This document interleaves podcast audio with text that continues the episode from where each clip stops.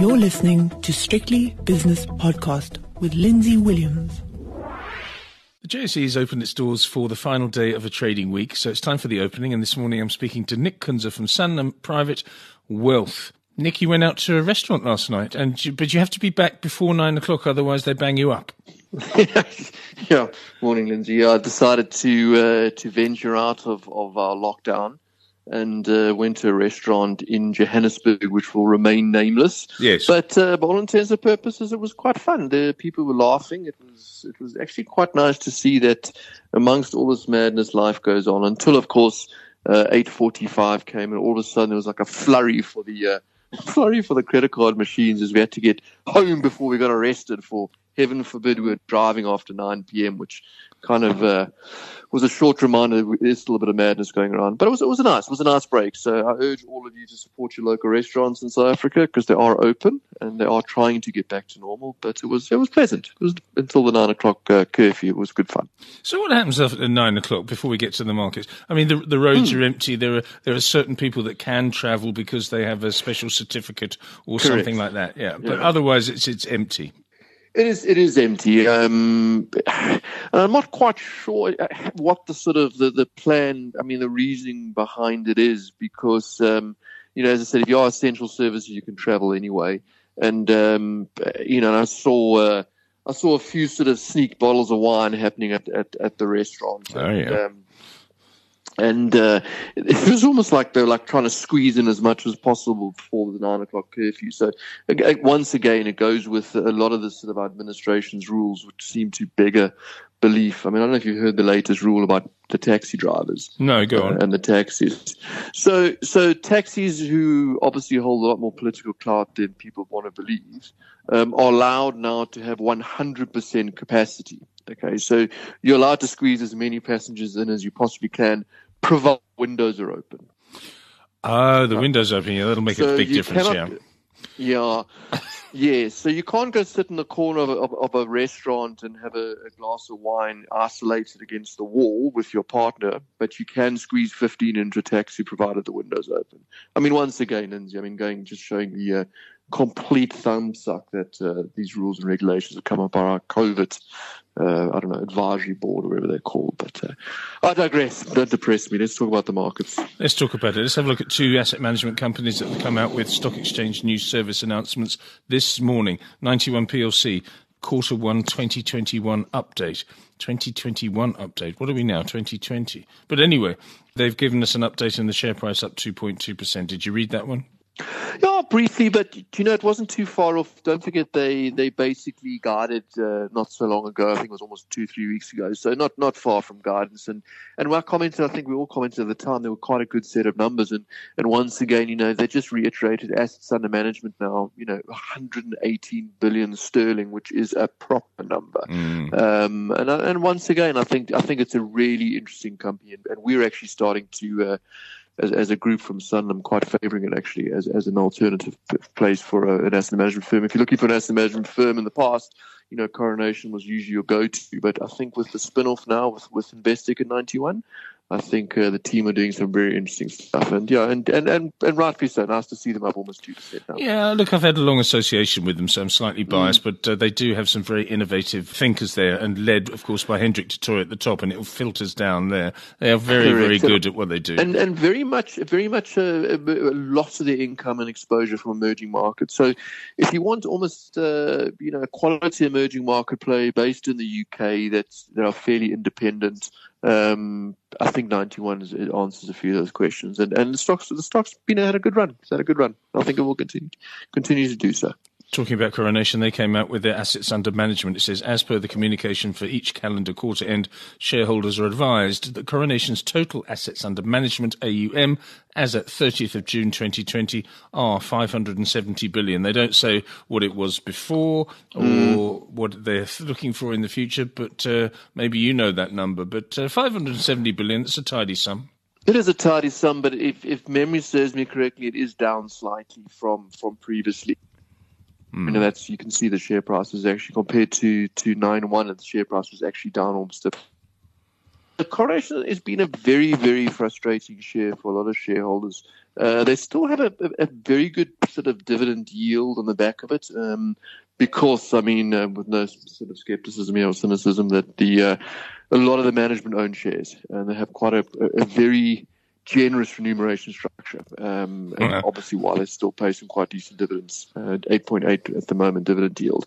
But uh, this, this one for me is a, a, bit of a difficult. I think they're battling to to take it to the next leg. It's, they're almost a victim of their own success. They, they they've always been around about the sort of 550, 560, now they're 570 billion.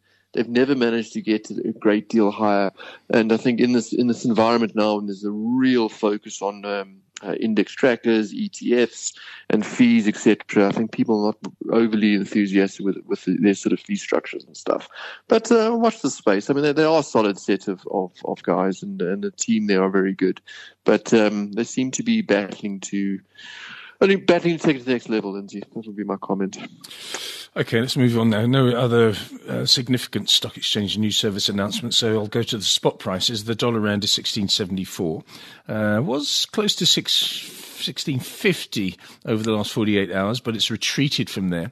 The British pound against the rand is 20.99. The euro rand is 19.06. The euro dollar is 113.87. Was in the 114s a couple of days ago. Last night in the states, the Dow Jones was down half a percent, S&P down a third, Nasdaq was down three quarters, but the Nasdaq futures have reversed that three quarters of a percent loss to be up almost exactly the same price. Um, obviously off a slightly lower base though. Uh, Dow Jones futures are flat today. The gold price it's orbiting, flirting with 1800, keeps on dipping below there overnight, but now it's uh, 1801, which is up four. The platinum price is 822, which is unchanged. Where's palladium, please, Nick? That's down a percent. It's back under 2000, unfortunately. 1980 at the moment, 1980. It's the oil price as it comes up now. The oilprice.com is the site that I use. Down very slightly. 40.43 for West Texas, which is down a quarter. Um, a quarter of a dollar or 0.8%. Brent crude oil is down 37 cents per barrel to exactly $43 a barrel, and that's a 0.8% loser. What's the action today? Nothing in the diary, I don't think. It's it's very thin. I mean, locally we've got, um, we've spoken about uh, Coronation and, a 9-1, but locally we have uh, Zeder Investments and PSG. They're out with uh, annual general meetings for those shareholders. Look for that one. Uh, other than that, very little economic flow. Offshore, we've got, um, we'll be watching sort of Europe. We have some uh, uh inflation numbers, CPI. They are due at 11 o'clock our time. And then we've got uh, EU leaders. They're meeting once again. They, they, they forever seem to be meeting about the you know, this planned 750 billion euro recovery package that they've been bouncing back and forwards. So they meet once again. And then this afternoon, uh, earnings season in America continuing with the financials. We had uh, Morgan Stanley and Wells Fargo out yesterday. Today we've got BlackRock, which is incidentally the world's largest asset manager, and they due they are out with uh, their second quarter earnings this afternoon. So I think we'll take it's one of those days, Lindsay. I think we'll probably take more guidance out of the US later, but it feels like a bit of a muted muted day generally um, after after this sort of quite a volatile week. I think. Certainly does. On the JSE today, the top five major moves on my 15 minute delayed screen are as follows. South 32, the commodity company, up four and a third percent. 91, we've spoken about them, up 2.4%. Life Healthcare, up 2.2. 91 PLC, as opposed to Limited, uh, up nearly 2%. And Anglo American Platinum, a 1.7% winner. On the downside, Resilient down three and three quarters. Investec PLC down two and a half. Investec Limited down two and a quarter. Uh, Redefine down 2.1. And ABSA Group down 2 just over two two percent. So we got one, two, three banks there, and two property companies. That says a lot, doesn't it? On the downside.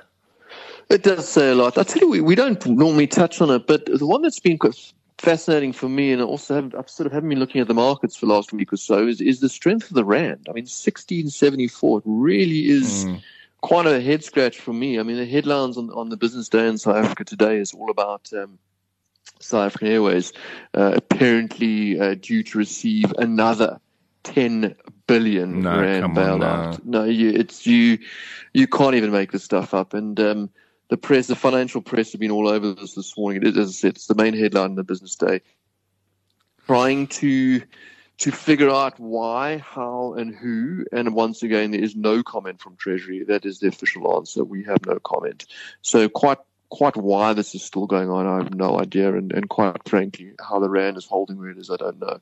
Um, so that's what I want to keep an eye on. Vested interests, I think that's what it is. It's an aging fleet mm. of aircraft. It's got to have trouble leasing them out. They have to get new ones in order to save money if they do ever reopen. So they've got to, they get fuel efficient aircraft and then bring their costs down. But at the moment, they're flying aging planes. It's an, it's a, it's an inefficient network. They've got too many routes it's mm. it's rotten to the core. That thing. I'm sorry. Rotten to the core. It's, it's an absolute travesty. And I mean, I think in lack of, there's a bit of a news vacuum this morning, but this is taking up a lot of the sort of financial headlines. And uh, I mean, the, the, the, the, financial press here in, in, Johannesburg certainly have been trying to get some comment because, I mean, we are scrambling. We are going to be so short on tax revenues. We are, we do not have money. That 500 billion that's been muted uh, or certainly announced by our current administration and Mr. Ramaphosa. I don't even know halfway where that's coming from. And the idea now that, that they're going to, they have committed, and I quote this, our government has committed to secure funds for South African Airways of at least 10 billion rand. Mm. And uh, they have been trying to find out why. And according to the financial press this morning, uh, the Treasury has chosen to remain silent on the matter. And I quote this referring inquiries to the Department of Public Enterprises. So I think we will watch this space. But I mean, this this could make or break. I, I think the rand in the next few days. They've got they've got to boot this into touch surely. So, so, what you're saying is that there is obviously a split within the uh, upper echelons of the ANC. Obviously, Mr. Mboweni is probably infuriated by this, but mm. the public enterprises people are saying uh, this is what we want, and uh, if we mm. if you if we don't get it, then maybe they're holding a gun to someone's head. I don't know, mm. but the ANC is a, you know, a, split party again. Uh, completely down the middle, you're completely right. But yeah, and the irony of this is, Lindsay, I mean, if, if they actually he did come out and finally say, as we all want him to say, is that no more money is going to be throwing good money after bad. Let's get rid of SA. I'm telling you now, the Rand would strengthen. It would be a positive impetus. Mm. On that same note, uh, we had uh, um, the the JSE uh, came out with some figures this morning uh, that the in the first quarter of this year, so it's only up until end of March, that uh, South African investors were net sellers mm. of South African bonds and stocks to the highest on record. So wow. that, that trend is, is certainly not going in the right direction. Nick, thank you very much for your time. We'll speak again for the end of the day's analysis on the five o'clock shadow, but that was the opening. And Nick Kunze is from Sanlam Private Wealth. The views and opinions expressed in these podcasts are those of Lindsay Williams and various contributors and do not reflect the policy, position, or opinion of any other agency, organization, employer, or company associated with strictlybusinesspodcast.com. Assumptions made on the analyses are not reflective of the position of any other entity other than the speaker or the author. And since we are critically thinking human beings, these views are always subject to change, revision, and rethinking at any time. Please do not hold us to them in perpetuity.